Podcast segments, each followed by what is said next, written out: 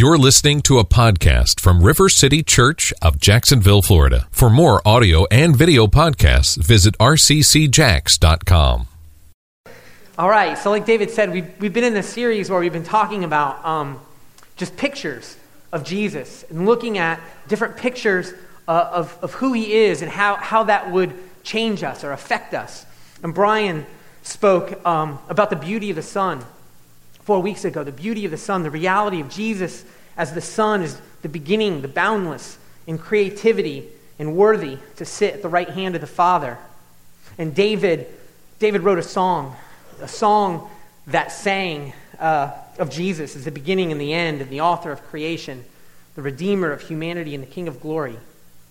Really more of a rap, though, wasn't it? Or spoken. And, and the fake British accent, just, it was an emotional thing. And last week, Courtney, um, but you're getting better at it really every time. It's, last week, Courtney spoke about the, the picture of Jesus in the midst of our suffering and looking at um, the suffering that we go through and how Jesus is right there with us as we suffer these things, but how he refines us and moves us towards uh, fullness and maturity in Christ. Powerful, emotional pictures of Jesus. And today, that kind of ends because I'm not an emotional person. I'm an emotional infant. Sorry about that. I'm going to apologize. Um, but maybe it'll still be powerful. We'll pray the Holy Spirit will do that. Let's take a look at the passage. Let's look at the picture that I, I really want us to explore this morning. And um, this is Ephesians chapter 1, verses 15 through 23. It's, it's a little bit long, um, but I just I couldn't, I couldn't break it up, partly because Paul refuses to use a period um, at any point. But. Uh, Let's just, let's just read this. This is Paul writing a letter um, to the church of the Ephesians, right? The church in Ephesus. And what, I, what I, I, I want you to hear before we even get into this is every time that Paul says you and your, he's not talking, it's not like he's writing a letter to Timothy or he's writing to an individual, he's writing to a congregation. He's writing to a church body. He's writing to a group exactly like us every you, every your, he is talking about us, about a local church, about a local congregation. This is meant for us.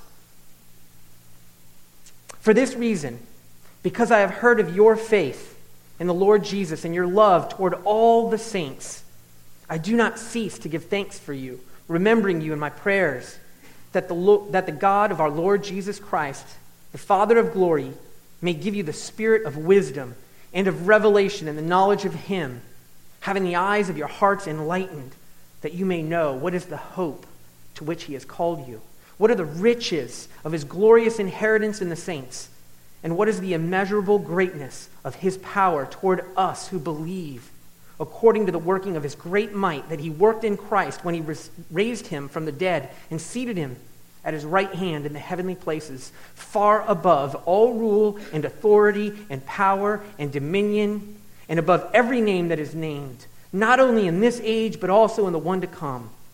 And he put all things under his feet and gave him as head over all things to the church, which is his body, the fullness of him who fills all in all. God, we pray this morning that you would come that we would know your presence, that you would enlighten our hearts this morning, that you would fill us anew with the hope that you have called us into. Help us to see you more clearly this morning. Help us to see you, Jesus, more clearly. Holy Spirit, have your way with us. Find us open and willing to receive from you.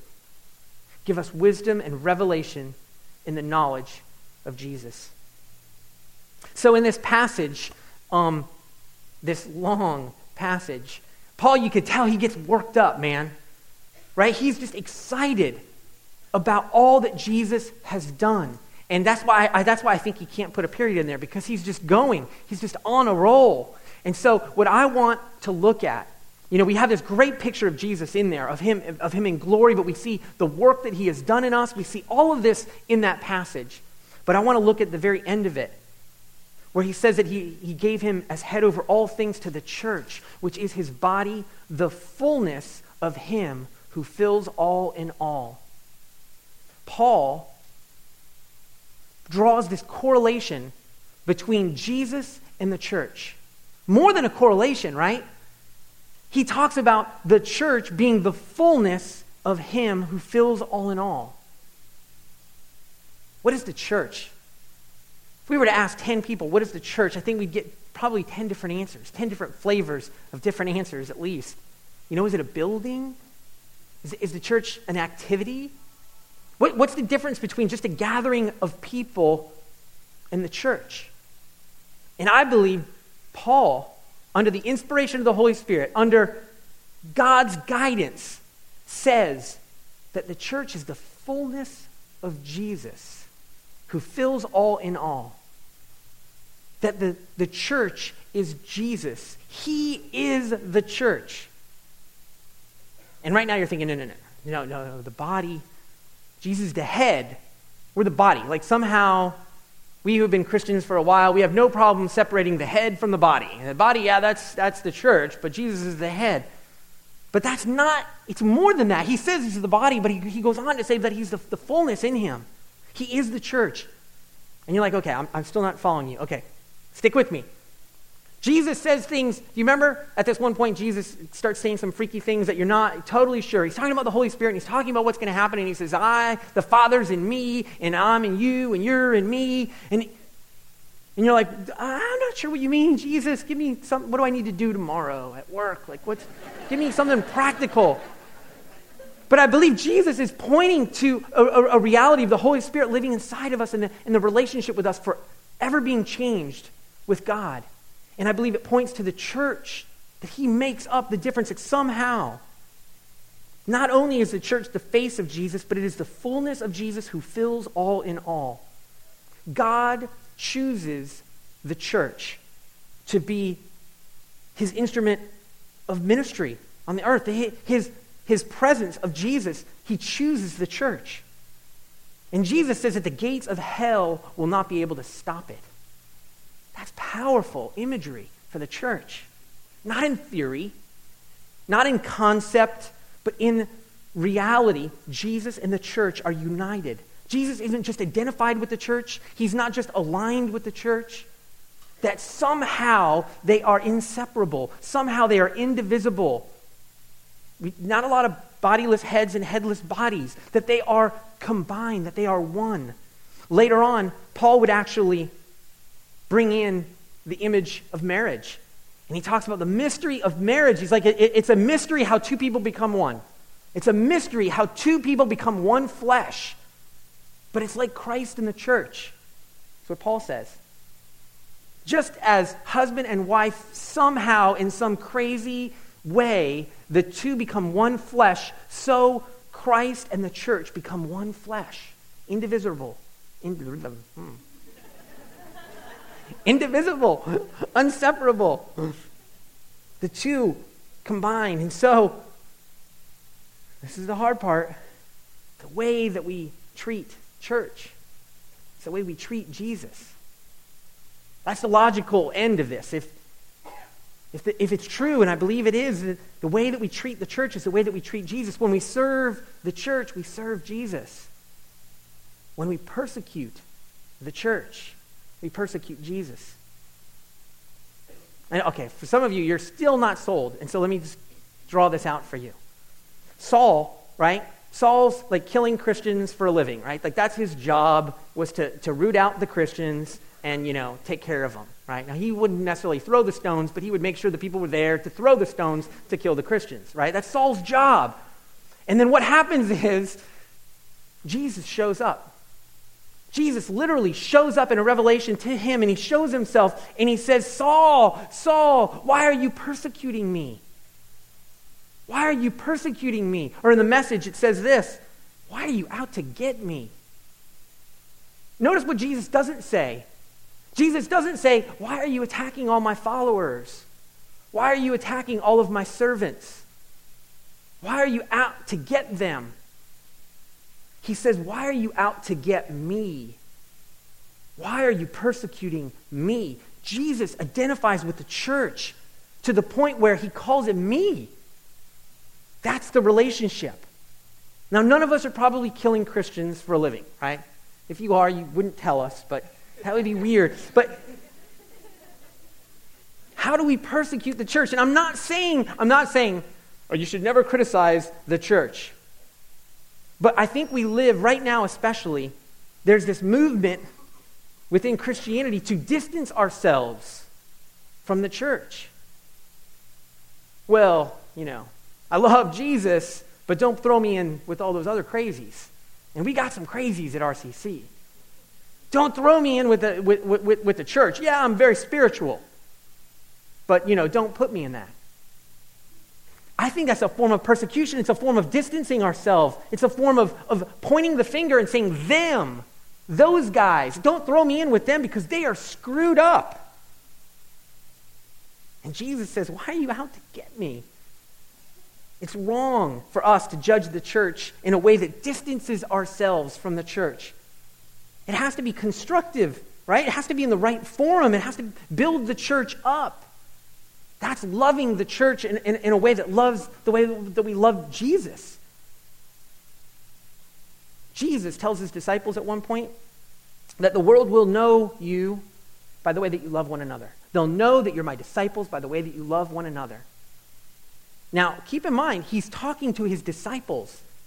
He's saying the way that you love one another, Jesus is telling them, the way that you love the other people in your family, in my body, the way that you love them is the way that they'll know that you're my disciples. The way that we love each other in the body, the way that we love each other in the church shows that we're his disciples. The way that we treat the church is the way that we treat Jesus man, that, I struggle with that. Like, seriously, as I'm like putting it together, do I really see this far from perfect church as Jesus? Can I, can I, really, can I really get up in front of the church and say this? I mean, I am like putting it together. I'm like, man, do I really believe that? But I don't think it's an accident that Paul, who, who calls this out in the scripture, Paul, who calls the church Christ, the fullness of Jesus, he also calls us saints. I have no problem taking that title. I have no problem seeing my, yeah, Paul, that's right. Yeah, saints, that's right. Thanks, I appreciate that. But the church, no, that's screwed up. See, you see, you see the disconnect there? And this is, um, I'm, I'm, reading this book. David Gate turned me on to this uh, book called Practice Resurrection. And, and he, he draws out this concept of the Jesus way the Jesus way. And I believe that this is, this is what's going on here. The Jesus way says that our identity drives our actions. That our identity drives our actions, not the other way around. That we do because we are, not the other way around. We don't, it, it's not what we do that defines us. We receive that identity as saints, and because we're saints, we live differently. That's opposite. Think about it. The world will tell us that we are because of what we do. Your value is the things that you do. Your value is dependent on the things that you do, not on who you are, not on your identity. But Jesus comes. Think about the Pharisees at the time who had the same goal, right? They wanted people to be more like God. They wanted people to be live a more righteous life. But what they did was they focused on what they did. And Jesus says, "No, no, no, you're missing the point. Yes, we should change the way that we live our lives, but we should change because we recognize who we are, which is loved by God, with a heavenly Father who's not out to get us, but out to help us live the life the way that it was designed to be lived. That's the Jesus way. And we apply it to ourselves and we understand that His grace is what leads us to change. His grace is what leads us to repentance. Once we receive the fact that we're saints, we live differently not the other way around. Now that we apply that to ourselves all the time. Now, what about the church? Now, what about applying the Jesus way to the church? Just as we focus wrongly on ourselves, the churches can focus on what we do and not what we are. We can focus on the activities and the things that we do and not who we are, and we think wrongly. We think wrongly if we consider the church in terms of what it does for us, or probably worse, in terms of what we can do for it. And as long as we think of the church in those terms, we will evaluate it in terms of how it meets our self identified needs, the needs that we think that we have, and in terms of how it needs us or how we can help it out. But anything that we value for what it can do for us will disappoint us when it no longer does. When it no longer does those things. When we love something for what it is, at its roots, then we love in spite of what it does. Marriage. Paul goes to marriage, right? Paul's comparison of marriage and Christ in the church I love my wife, not because of what she does, but because of who she is. Because we're one, because we're united. Not because of what she does. If I did that, I'm going to get let down at some point. Especially if she loved me for what I did, I'm in trouble. That is the same relationship that we have with the church. If we love it on, on, on that basis, then we're not applying that Jesus way concept. And Paul would say that, that it's a misunderstanding that we look at the picture of marriage and that's where we understand, yes. For those of us who are struggling in our marriage, we apply the Jesus way. We love because we are married, because we are united. And he says, you know what? When you love your spouse, it's like loving yourself. And uh, most of us do not have a problem with that. That's his point. When we love something for what it is and not what it does. So, Paul wants us to first understand and then participate in the church as it is the living Christ. And from that place, we're compelled to do because of what the church is, because of who Jesus is. How can the church be Jesus and Jesus be the church when we so easily mess it up? He tells us that Jesus is the fullness that fills all in all, just like with us. And he reminds us that getting it wrong doesn't change what the church is. It doesn't change that fact. Because we are the body of Christ, we do the things that Jesus did. To love the church is to love Jesus.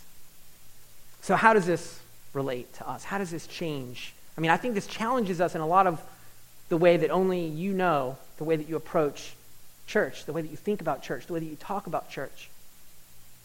But I think there is ministry to be had as we come to realize this picture of an imperfect church that is the fullness of Christ. It points to this greater reality of Christ making up the difference and creating a place where we belong. It should cause us to wonder even more at the grace of Christ when we look at the broken church. We are a collection of misfits. Think about that. The church is made up of broken people, right? The, the church, we're broken. And we come together, and Christ makes up the difference. And Paul calls us sainted misfits. That somehow we receive this identity of what he's done, but we are outsiders, we are aliens, we are strangers. The early church, the early church was mocked and looked down upon because of its members. You go and you read the, the historians of the day, which I spent way too much time doing, and they criticized the church because of its members, because of the lepers and the outcasts and the prostitutes and the dying, literally. They would fill, they would bring them in, and they were outcasts, and they would come together. Picture the Old Testament was a city of refuge, right? There were these cities, there were literally cities that God had set up, and He said, okay, these cities are cities of refuge. If you are guilty and you go to these places, the high priest will protect you, and as long as you are in that city, you are protected. His grace covers you in those cities of refuge. Imagine living in a city of refuge. Right? Think about that. People from all over that are guilty come to live in the city to get away, to get, to get covered by grace. Does it sound familiar? They come to these cities of refuge. And if you lived there, what would it look like? You will never find a more wretched hive of scum and villainy some people, that's not in the Bible, that's Star Wars, but imagine if you are in, if you are there, who are you rubbing shoulders with? Imagine if you're in the city of refuge and you're going, man, there's a lot of messed up people here. There's a lot of guilty people here. Yeah. That's, that's why they're here. It's a picture of church. Of course, we're messed up. I'm always amazed when people call out the brokenness of the church as if they're not broken. As if, you know, as if they, the church is filled with hypocrites. One of the most common criticisms of the church well, if a hypocrite is somebody who cannot live up to an ideal that they hold, yeah, it's filled with hypocrites. But Christ fills all in all. Christ makes up the difference. And we continue to strive and to reach towards a goal, which is the prize, which is this hope of Christ. Collectively, it's something beautiful. Chris Gaston and I were talking about this, and uh, you know, he brought up this, this idea of a master painter. Have you ever seen like a master painter? Like, like um, who's the curly-headed guy? Bob, Bob something, right? That's what everybody says. Bob something. But you think about like a master painter, and when he's painting, even the screw ups, even the mess ups, you'd never know, right? Because somehow the master just, just makes it fit. It makes it become part of, the, of this beautiful painting. And I believe that's a picture for us, for the church. Collectively, we are something beautiful. A master can take any stroke and fit it into the bigger picture as we see Jesus as the church making up the difference in this group of misfits, making them holy and righteous, we are encouraged by what he does with us. And because of this, this morning, that I can say that you belong here, that you belong here, that we've all experienced rejection, we've all experienced not being chosen, right? RCC has never asked me to play on the softball team. You don't even know RCC has a softball team. You're in the same league as me. All right? You've never been invited either, right? We've all experienced rejection, okay? Not being chosen. I was thinking about that this morning. Like, when does it kick off? I'll never know. Um,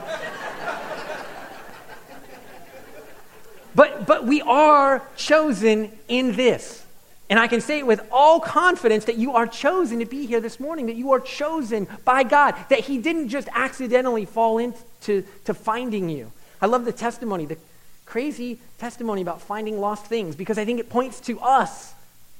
He loves to find lost things and restore them. And that's us.